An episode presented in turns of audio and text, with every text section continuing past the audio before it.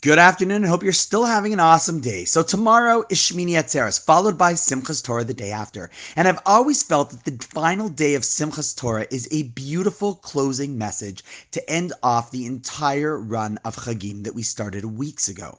How so? Well, you know, as Jews, we know that one of the most important things to have is pride in being Jewish. But Jewish is not simply a family or a lineage. It's a calling, it's a mission, a value system, and a vision for who we're meant to be and what we're supposed to contribute to the world. And all of that comes from one thing our playbook, the Torah. For over 630 days, we've been learning Torah ideas, each one meant to inspire and empower us to make a difference, a positive difference in our lives, our relationships, within our families, community, and the world. But as Jews, the real joy comes from having the book that has all of the wisdom and secrets necessary to achieve it all.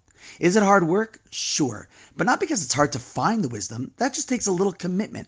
The real key is to strive to elevate ourselves to reflect those values and ideals. And if and when we do, that is when the deep and lasting simcha of a Jew is felt.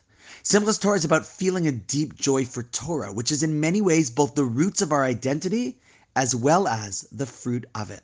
So with that, let me wish you a Chag Sameach, a Chag full of joy. And on that note, have an awesome Shmini Atzeres and Simchas Torah, and I look forward to seeing you after the Chag is over.